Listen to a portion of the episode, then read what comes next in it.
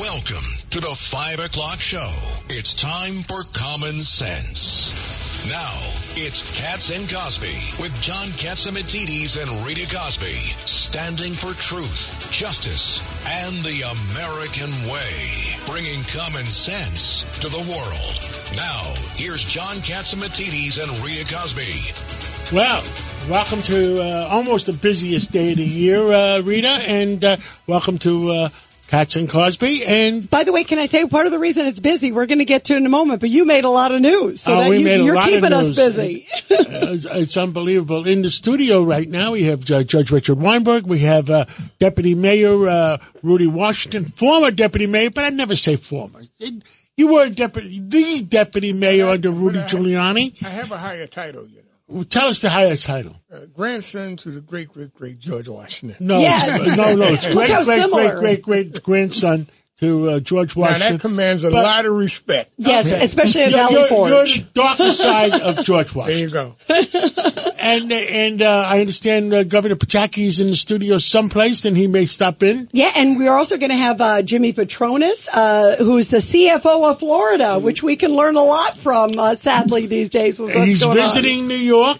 and uh, he's here for Thanksgiving. Uh, and uh, I'm glad he's visiting New York. Most New Yorkers visit Florida. I know. That's why I am uh, glad that he's here. By the way, John, I want to get to you did an amazing discussion, um, and uh, Arthur Rosenfeld produced and directed it of CollabNet. Uh, this incredible discussion that you did one on one with Mayor Eric Adams. And you hit so many really important topics, and boy, are there a lot of them. I want to play a little clip, John, because First off, uh, you're talking about obviously so many people worried about security, crime, everything happening in New York. And immediately he recognizes that that is a huge issue. Here's a little bit of your discussion that's uh, making a lot of headlines. And the mayor I thought was terrific. Take a listen. I had one vision for this city that I believe we can build everything on top of, and that was public safety. Public safety is a prerequisite to our prosperity. No matter how well we're doing as a city, if we are not safe, we cannot enjoy our success. Our children must be able to go to school safely. Your employees must be able to get in their workplace safely. The commuters on our railways must move safely. And that is what we took upon January 1st, 2022, when I became mayor.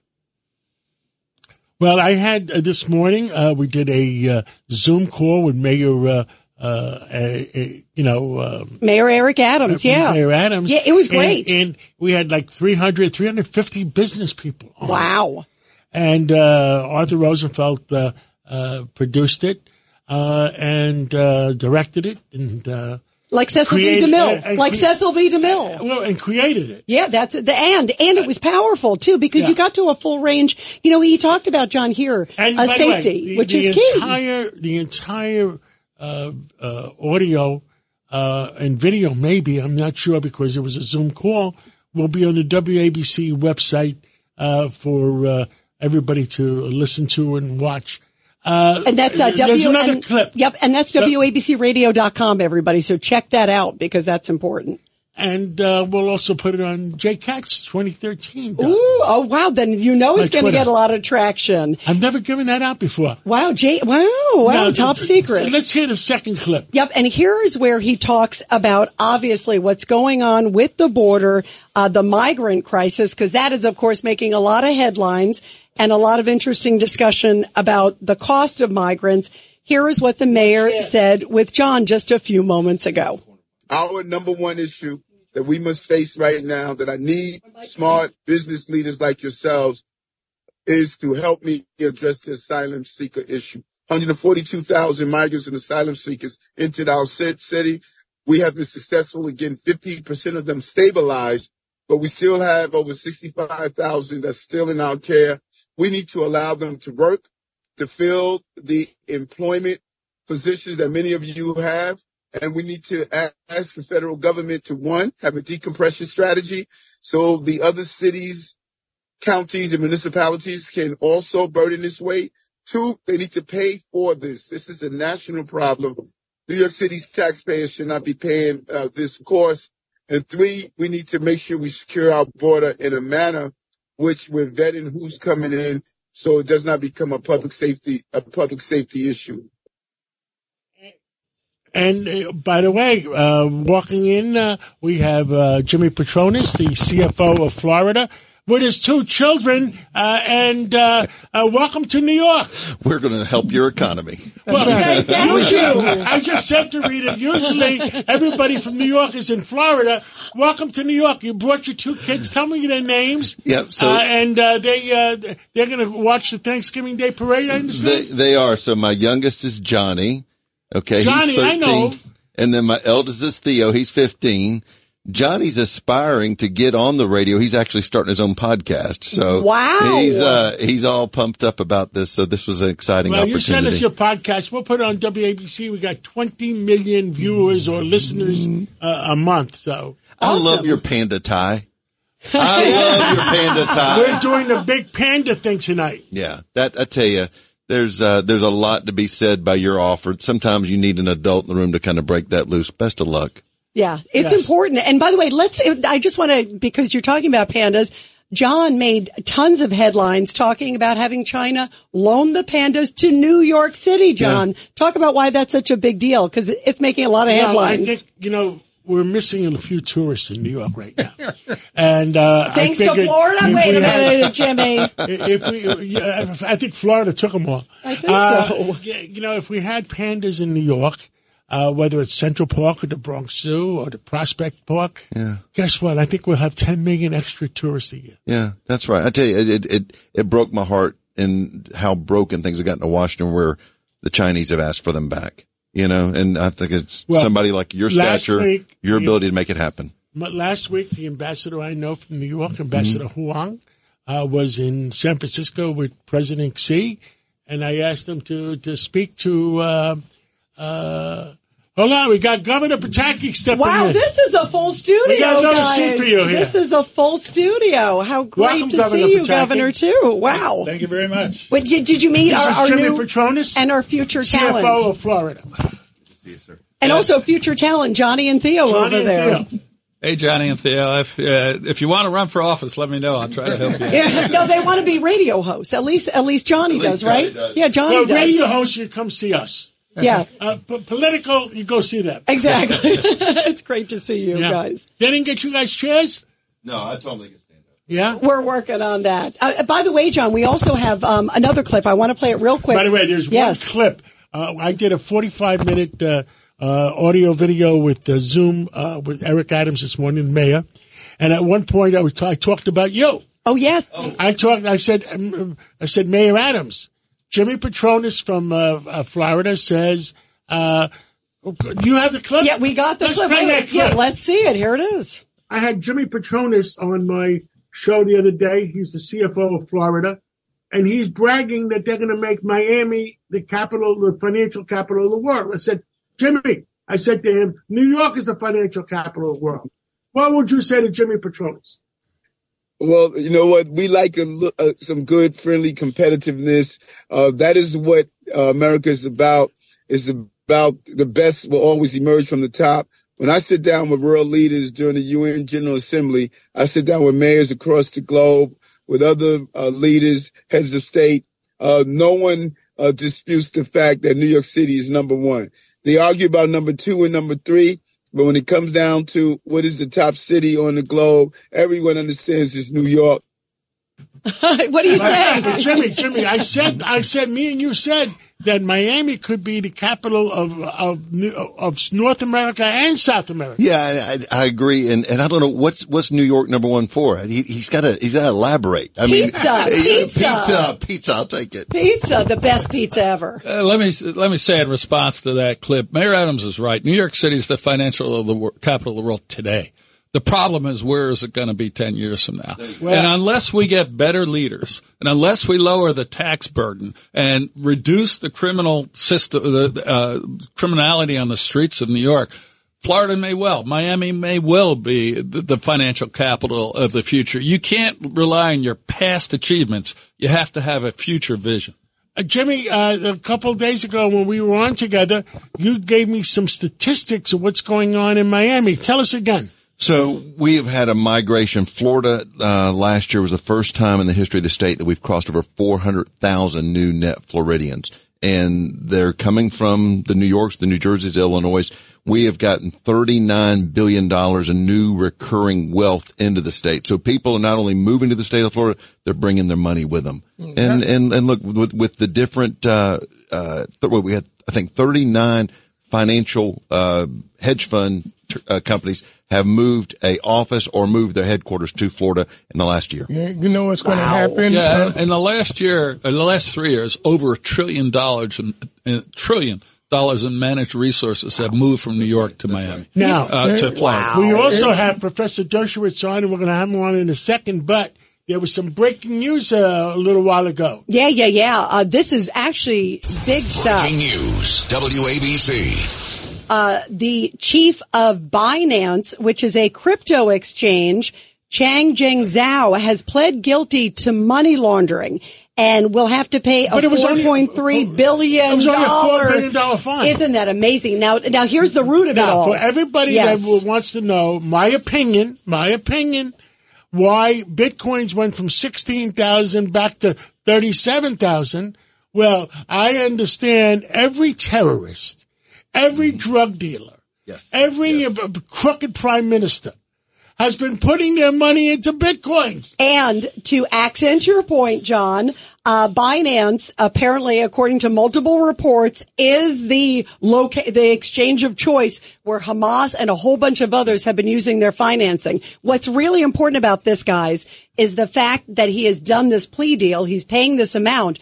They're going to get access to the books. And as a chief financial officer, Jimmy, that means we may be able to find out because of this massive plea deal, find out where some money has been going, who's been doing the funding of Hamas and some of these other Islamic Jihad and other terrorist groups. That's a really big deal. The books could open and we could find out who's funding some of this horrible terrorism and hate across the globe. You know, Rita, uh, they're probably the largest in the world uh, trading platform. Twelve billion dollars, Right. uh, what a week, a month, whatever. yeah, let's find out. It was a lot. And they were banned in America now for, I think, two years, probably during the duration of the investigation.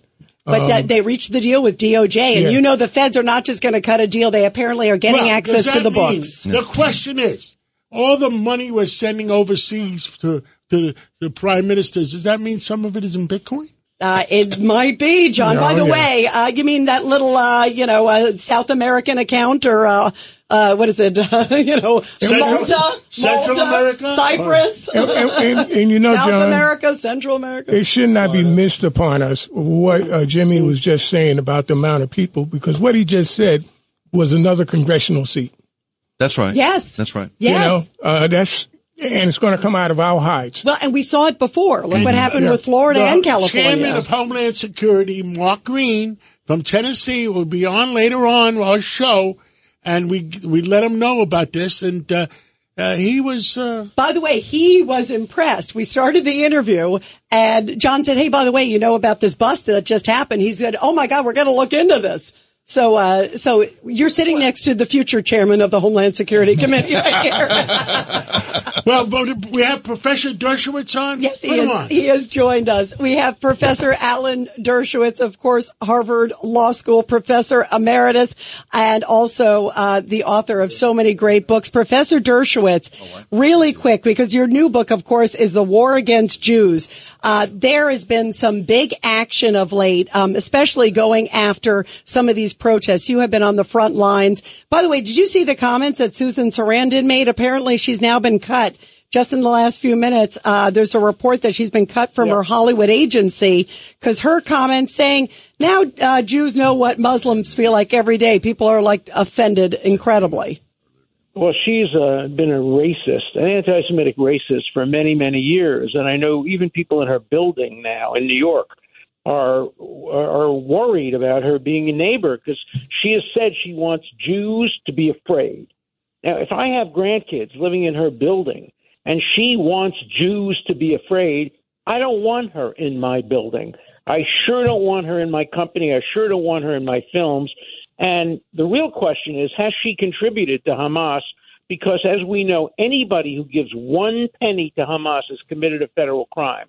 And I think that some of these um, methods of giving money that are untraceable, I hope will come out in this plea bargain, and we'll see who's been using these various alternative methods of paying to get money for Hamas. And it doesn't have to be direct, it can be indirect.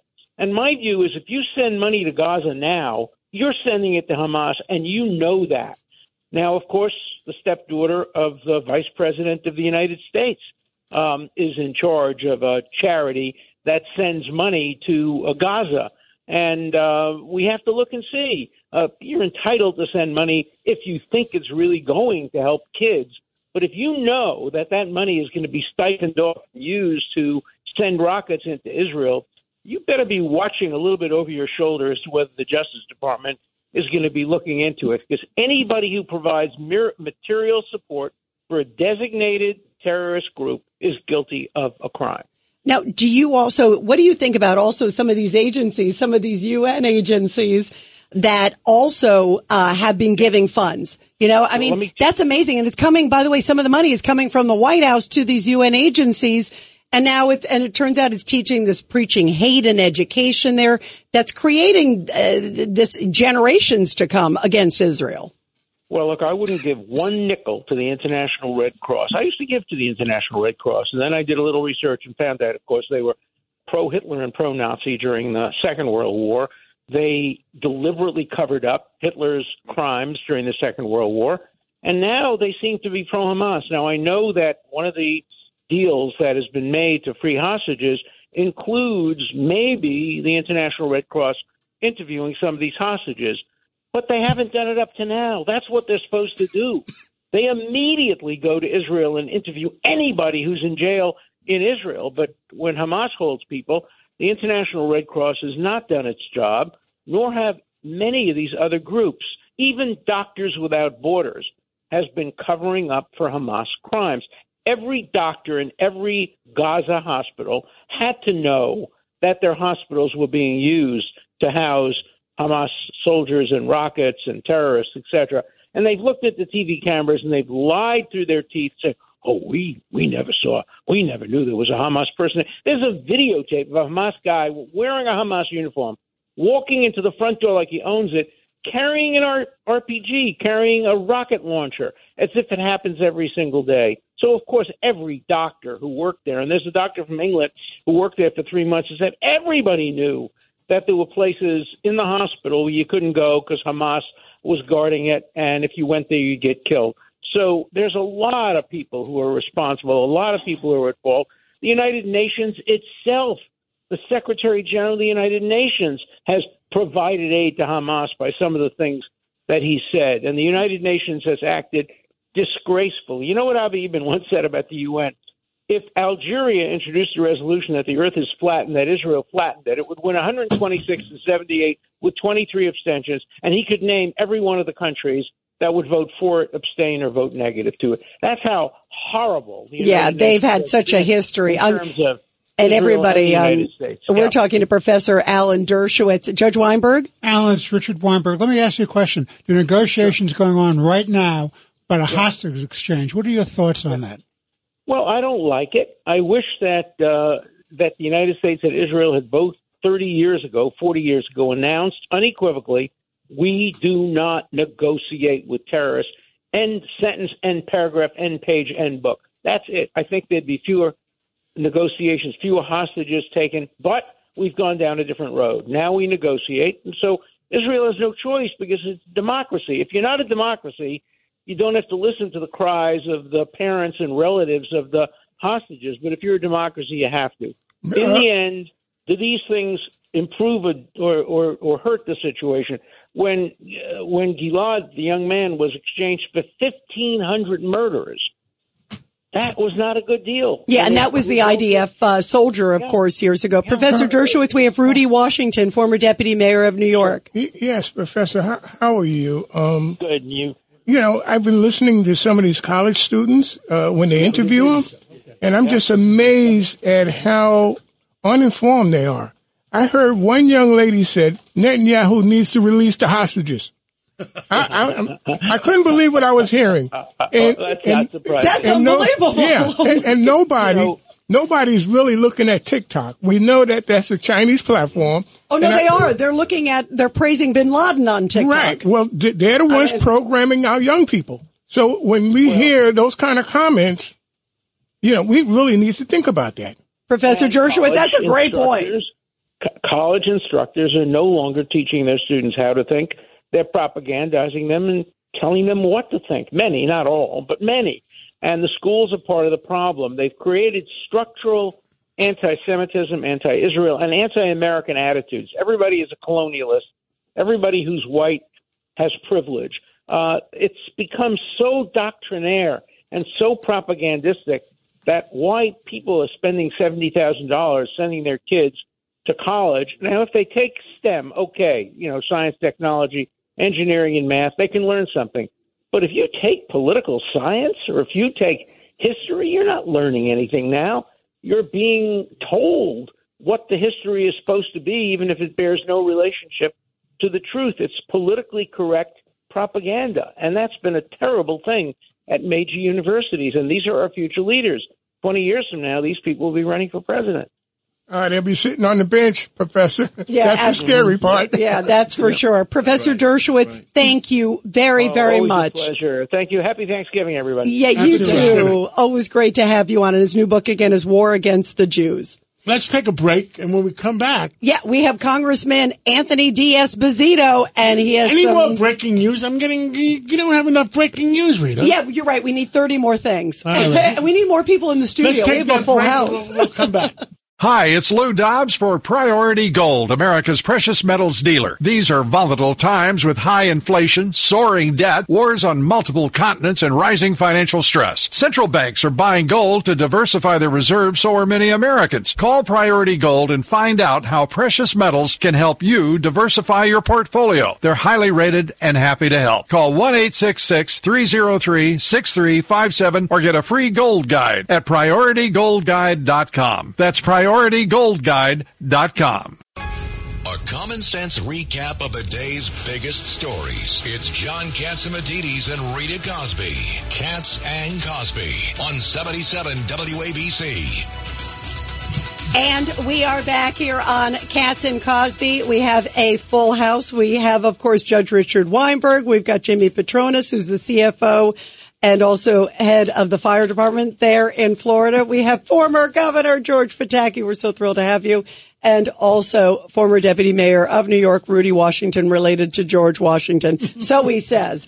Um, and we bring in now here Congressman Anthony D'Esposito of New York. Uh, Congressman, you know, we were just talking with Professor Dershowitz about obviously, uh, some of the anti-Semitic rhetoric. You're pushing to ban the phrase. Um, there's some efforts there to ban the phrase "river to the sea," which so many uh, people I know of Jewish faith just find it reprehensible that comment because it means wiping out Israel. Uh, that's what essentially it means. Uh, your thoughts about uh, where this is going and why it's so important? Well, I think you know it's a it's a blatant call for the destruction of Israel uh, and its people, and in the situation that we're in right now, not only across this country but really across the world, I think we need to start uh, putting people in their place uh, that continue to spew hate, and I think this is a step in that direction, uh, in that this will make it to the House floor, uh, and members will have to vote, and and this is not a very difficult resolution. It is either you are for Israel and its people or you're not for Israel and its people. And I look forward to seeing the votes cast that day to see exactly where my colleagues stand because it's very easy to be home in your district or sit in your office in Washington, D.C., and send out uh, tweets and put out uh, fancy press releases saying that you are for Israel. And it's another thing to actually cast a vote. And as we've seen, members of Congress, some of them have been the most vile of spewing hate and flaming the fires of hatred in this country. When is that going to happen? When is that vote going to happen? We don't know. It was just introduced earlier today. Obviously, we're, we're not in session. We don't go back until uh, the Monday night after Thanksgiving. So um, it was introduced today. The clerk has it. Uh, I've been in conversations with leadership, uh, and I'm hoping you know we we have some some other uh, some other pressing issues uh, facing New York politics and New York 3 when we get back, but hopefully uh, immediately following that, we'll get it on the floor. Yeah, I can't wait to see uh, what the squad members do. Uh, and joining us, uh, Congressman, I think you know this guy, uh, former New York Governor George Pataki. Yeah, hi, Congressman. Thank you, and thank you for the tremendous job you're doing fighting for Nassau County in New York, down in down in Washington. Just a, a follow up to your idea on the the bill you're proposing. What about legislation that would prevent federal aid to universities that tolerate organizations that have written or adopted resolutions in support uh, of Hamas? Absolutely agree. It's something that we've uh, we've already been working on.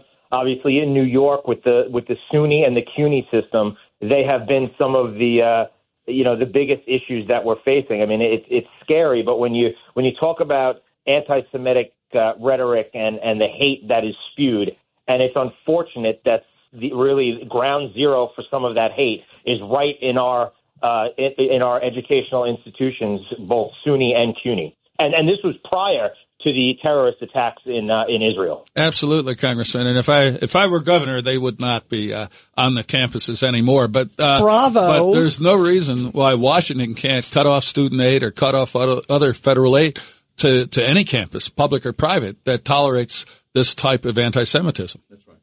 Governor, you're absolutely right. And if I've learned anything from a fellow Island Parker, uh, Senator D'Amato always said, "Power of the purse." And uh, Jimmy, you had a thought? Yeah. So this past uh, past year, legislatively, we passed a law basically saying that if you're going to have these type of protests, these organizations, the university presidents had to dissolve the groups. So again, yeah, I know we're going to get some freedom of speech fights, but the right fights to have because they were basically we treated it the same way you would treat racism. Well, very, and that's from Jimmy Patronis there in Florida. Let's go to Judge Weinberg. Congressman, good to talk to you again. What about taking away the tax benefits for uh, for not, so-called not-for-profit organizations and universities? Rescind their tax benefits if they're spirited hate. I think you're absolutely right. I think everything is on the table at this point. Uh, we've reached a, a, moment in time uh, where we're not at uh, a crossroads, we're at the crossroads. And if we don't stand up uh, to these uh, in not only individuals but these groups and and these elected officials, and like I said, put them in the in their place and make them realize that there is uh, no place for them to spew hate. And you know they could argue freedom of speech. Uh, the issue is is that they are creating violence across this country. They are taking our places of education, our institutions, and legitimately destroying them uh, by by putting things into uh, students' heads uh, that that we're seeing, which is causing issues on, on every street corner uh, throughout this country. You know, Congressman, this is Rudy Washington. I just want to commend you um, because I, I called over the past two weeks, called a lot of my Jewish friends just to you know take their temperature and see how they were feeling. Because I told them, I said, if this was the Klan uh, against African Americans picked up like this across the country, I don't know how I would feel. Uh, it would be horrible. Um, and it shouldn't, it hasn't been tolerated with the Klan and it shouldn't be tolerated with, uh, what is the term, Rita? Sea to, what is it? Uh, river to the sea. River to the sea. Which means let's eliminate right. Israel. That's, right. That's what it means. Uh, and, and, you know, I, will tell you, you know this, uh, Congressman. I don't know if you know, my father grew up right outside the Warsaw Ghetto and literally saw what was happening, tried to help those inside, outside. Then they came for my father and his guys in the home army. So, uh, the phrase, uh, you know, you, it's not just, uh, the Jews. They're going to come for everybody next. If you don't stand on principle, where do you stand? Absolutely. And to that point, you know, as someone who has grown up in the in the public safety world, both you know an NYPD detective, a chief of the fire department. You know, whenever we have catastrophes, we always say never forget. I mean, you think about following the Holocaust, and, and so many uh, people say, never forget, never will it happen again. Well, we are at a, a pivotal time in our history where this is another Holocaust. And if we have the voices and we have the ability to make sure that moving forward, we never forget. And, and the reason why we never forget is not just because of the individuals who have been perished and, and brutalized by these terrorists, but we want to never forget so it doesn't happen again. And that's what's most important. Yeah, absolutely. Well, please uh, keep us posted when that vote comes up. We'll call out the names of the ones who vote against your resolution. So uh, you please keep us posted, Congressman. We want you back on when that happens, okay? Will do. Thank you all. Happy Thanksgiving. Yeah, thank you to you too. And everybody stay with us because coming up on Cats and Cosby, we're going to have the great investigative journalist Peter Schweizer, who has some stunning details about pro-Iranian sympathizers, if you will, that are now still working in the federal government. Some are there, some have left, some still have security clearances. We're going to talk about that stunning report when we come back. You're commuting home with Cats and Cosby. Now, here's John Catsimatidis and Rita Cosby on 77 WABC. And we are back here on Cats and Cosby. We continue, of course, with Judge Richard Weinberg. We also have the CFO of Florida, Jimmy Patronis, and Johnny and Theo, his team here, of course, his great sons, future broadcasters.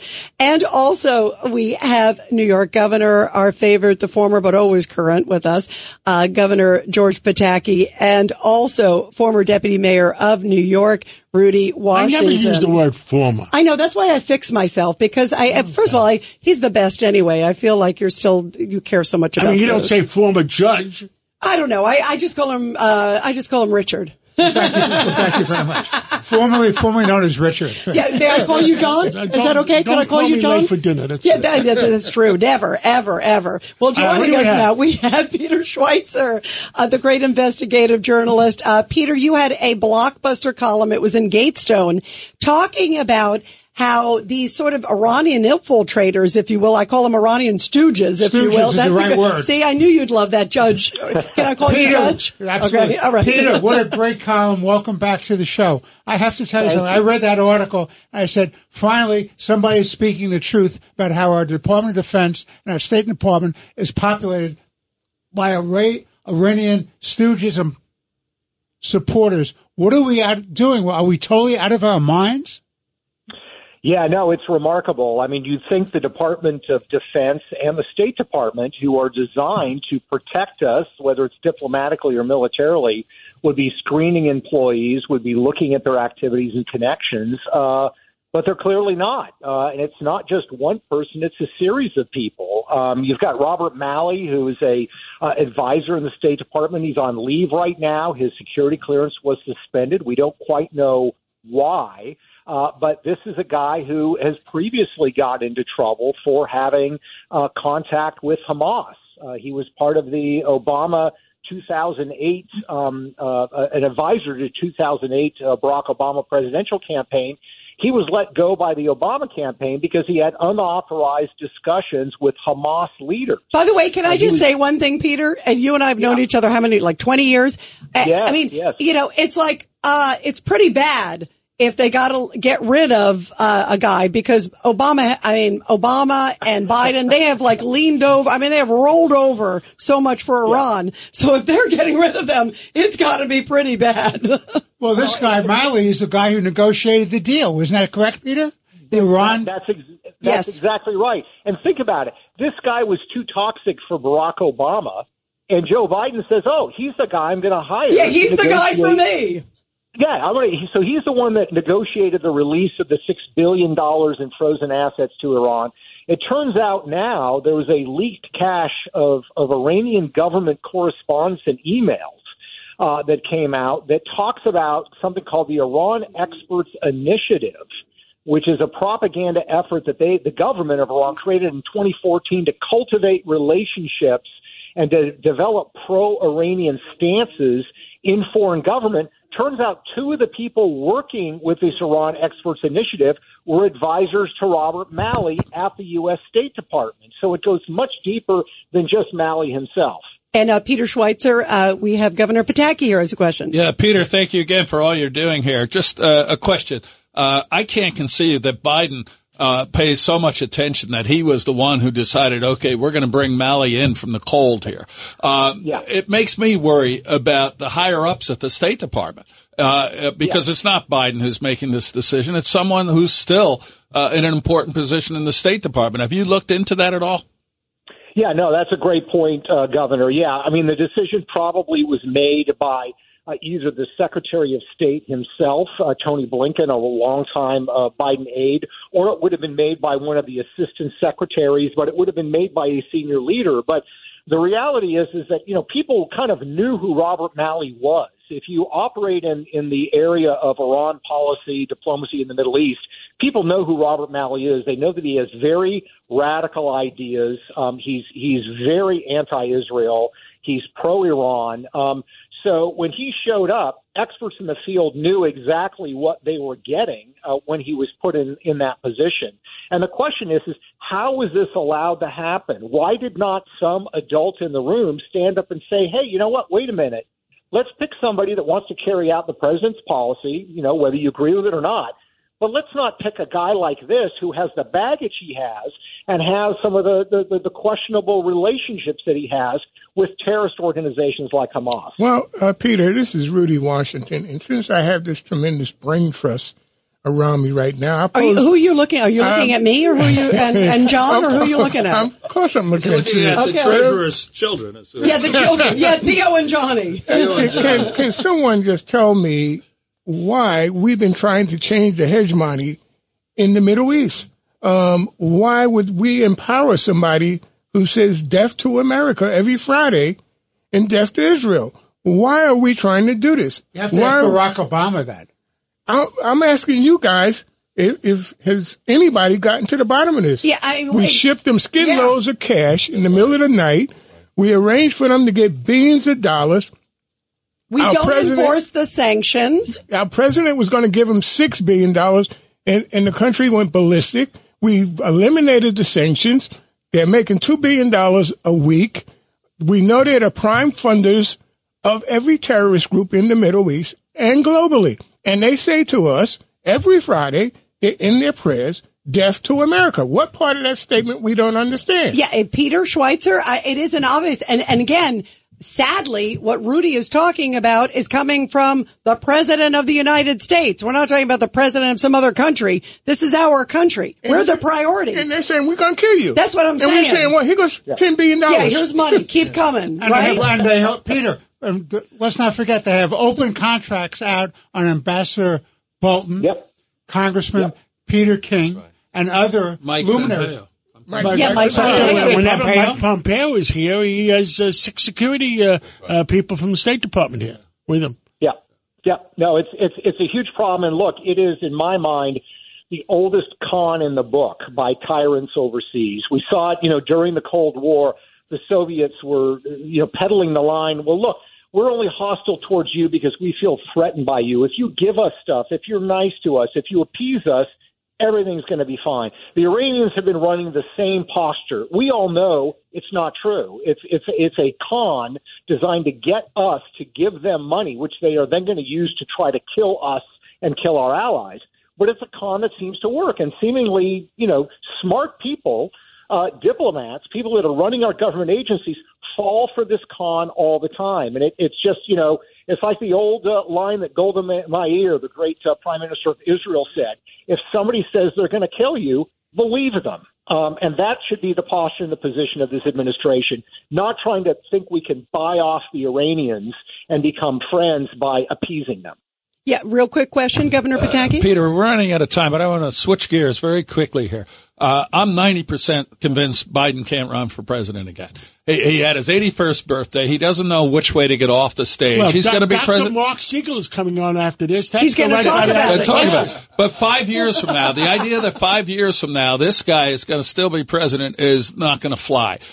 My suggestion is are you taking a look at Governor Gavin Newsom because you might have some interesting uh, um, opportunities to look into his background because I think he will be the choice of the Democratic Party. Do you know something, no, Governor I, Pataki? Uh, no, I, well, I know something, but nothing about this. President Biden brought him. Brought him. I'll take a bet right now, though. Okay, President right, Biden turned to him and said. Uh, uh, you might be the next president. Yeah, he did like say it. He did say it. exactly it. right. Yeah. I mean, obviously, he must the, know something. And and, yeah. and he met yes. Xi. He met Xi. I I think Biden stepping aside. It's it's going to be Newsom. So Peter, you should get on that right away. And he cleaned the streets for a day Let's too. Go. One day. Yeah, you're, you're talking about. Peter? You're talking about uh, yeah, uh, that, Biden's but, health. Yep, yep. So let's Now thank have, uh, let's thank Peter. Peter, thank you for joining us. We Thank you, appreciate Peter. it, Peter. Thank You're you, great. Peter. Thanks so much for having me. Thanks. Thank- And John, the perfect segue to Dr. Mark Siegel. Uh, and Mark Siegel is a which president is um, healthier to be president? We have uh, Donald Trump or uh, Bill- Joe Biden. Let me answer that indirectly, guys. I, let's start with a president who doesn't give billions of dollars to Iran, beef them up, allow them to develop nuclear weapons, threaten the entire Middle East. Who would that be? Well, that would not be Biden or Obama, for that matter. Okay, in terms of health, uh, I, I thought there was a Charlie Chaplin skit recently when Biden stumbled onto the stage, bounced into the Brazilian flag, sat there using international translators that he couldn't figure out, and then left without shaking the man's hand. I mean, I think Chaplin would, would have said, "Wait a minute, this can't actually be happening." Well, Yeah, but he's on his way to a Britney Spears concert in Brazil. Oh yeah, yeah, that's right. He mixed up Britney and Taylor Swift. Yeah, too. Did you see that? Yeah, yeah. Yeah. It was like risk. Brett, Brett, And they're like Taylor Swift. so it's not it's not all about age. I think it's about fitness. I think it's about mental acuity. I think it's about cognitive function. Right now we're in the midst of a worldwide conflict that's huge. He's not showing a strong face. He seems to be equivocating and confused. We need a strong leader. In terms of Trump's health, how far how that's concerned, you know, I've I've had a lot of inside sources on this. His his blood pressure's low. His cholesterol is well controlled. He's losing some weight. He's walking the golf course more. Uh, should he eat better? Yes, he should eat better. Is there a sense that he has a cognitive slippage going on? No. I mean, Brian Kilmeade asked me a really important question this morning. Is all the stress of these indictments affecting him? I'm sure it is. I'm sure it is. But there's clearly no comparison in terms of uh, by, from where I sit. And again, I'm not in the examination room with these people, but in terms of cognitive uh, acuity, there's no comparison here, and we certainly need that. We need some. We need a strong leader that's sure of themselves. I mean, we're not in a position right now where we can ju- where we can chuckle or call something a gaffe. Yeah, no, and it's also at strategic times too. I mean, like remember, uh, I mean, there's just these moments that are so inappropriate. I think about right after the mass shooting that happened. And remember, he came out, it was after that horrible shooting, and he starts making a joke about ice cream. You know, it, it was so, it was like, wait, you're here to announce about this horrible shooting that breaks the whole country's hearts. And he starts joking with ice cream. And then someone in the background clearly is like, uh, Mr. President, you're here about something serious. The other thing, Jimmy too, uh, you know, it, it was his birthday yesterday. He turned 81 and he had like a, what, like a firehouse on top of the uh, cake, Yeah, right? the- I mean, the cake well, is listen, no, no, the cake's but, on but fire. Rita, I don't think it's about age. I don't want. There's plenty of people over. I agree. 80, and By the way, I agree. I work for somebody over 90. That's incredible. That's incredible. You know who I'm talking about. So I do. I think. I think that it's not about physical age, but look, he has atrial fibrillation, he has heart issues, he had his brain operated on a few times. That stuff has long-term cognitive consequences. He has that stiff gait that can be associated with with slippage in thinking. I think it's clear that that he's not at, not at whatever his A game was back when, and I think that that matters to the American people. And by the way, to answer your other question, uh, Gavin Newsom isn't going to be the candidate. I think I know I'm s- I'm going out of my lane here, but look, it looks like Biden is going to run. So if he were to, were to win, that means Kamala Harris, doesn't it? Oh no, cackles. Oh no! Oh no! that would be a whole other hour. That's why Biden. Yeah, yeah, yeah, yeah. Oh, no, we'll see what happens. I, I, Dr. Mark Siegel, thank, you. Thank you so much, Mark. You're great. Great to be on with you. Thank, Thank you. you. And everybody stay with us. We've got a break. And then coming up, we have the chairman of the Homeland Security Committee, Mark Green, who is going to talk about some big threats to the homeland and what he worries about, uh, and also fentanyl. Huge issues coming up after the break. It's a common sense recap of the big stories. It's Cats and Cosby on 77 WABC. And joining us now is Congressman Mark Green. He is chairman of the Committee on Homeland Security. Also, by the way, uh, retired U.S. Army major and also a doctor. Uh, Mr. Chairman, it's great to have you here. There are so many issues, especially with the border. Let's get right to it because President Biden came out today and he said, you know, fentanyl is deadly. It's dangerous. Somehow he forgot to mention it comes through the wide open southern border. Yeah, that's they're they're not going to talk about that. And first, thanks for having me on the show. Uh, but very clearly, the street. I can speak for Tennessee, my district, and, and I have a big portion of Nashville. But talking to our sheriffs, the street value of fentanyl when Joe Biden came into office was 95 bucks a hit. It's now down to 28 bucks a hit, and that is completely because of an open border.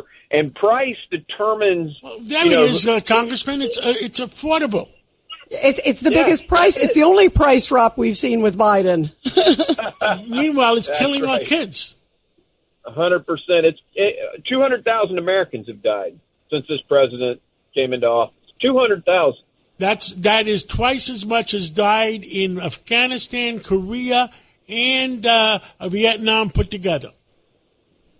That's right. That's actually right. Yes, sir. You know, it's frightening. And, and do you see any end in sight? I mean, you are also, your committee is looking into Mayorkas. Uh, there was an opportunity to impeach him, sort of fast track it. It got bumped back to you. Where does that stand? Because to me, it just takes two seconds. You look at the images of the border. It looks like a city coming through the border every day. That should be a fairly easy one. The border's not secure. Right, it's wide open, and they want that. I mean, they're they're fundamentally trying to change the future of the country uh, and empower Democrats forever because they think people who are coming across the border are going to vote Democrat. I mean, there's no other logical explanation for what they're doing because whether it's the fentanyl or the human trafficking or the crime nexus that's you know the cartels have now connected to the gangs in America, and there's uh, some proven uh, cartel activity in cities like San Francisco. Great expose was done on that recently. But, you know, to answer the first part of your question, as long as Mayorkas is in office, I just don't see a change. Uh, but, but you're right. The second half, we're investigating him in an effort to not only educate the American people, but to convince the eight or nine Republicans who have a higher standard for impeachment. And so we're putting we've we've done a five phase investigation. The first phase was dereliction of duty. The second phase was cartel crime.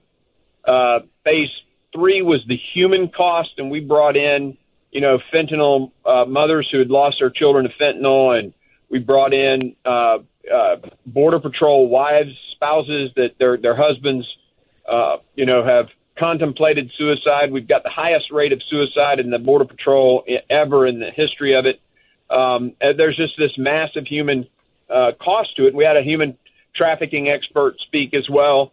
Um, and then the fourth was the financial cost. And the Post, the New York Post, did a front page article on it for us.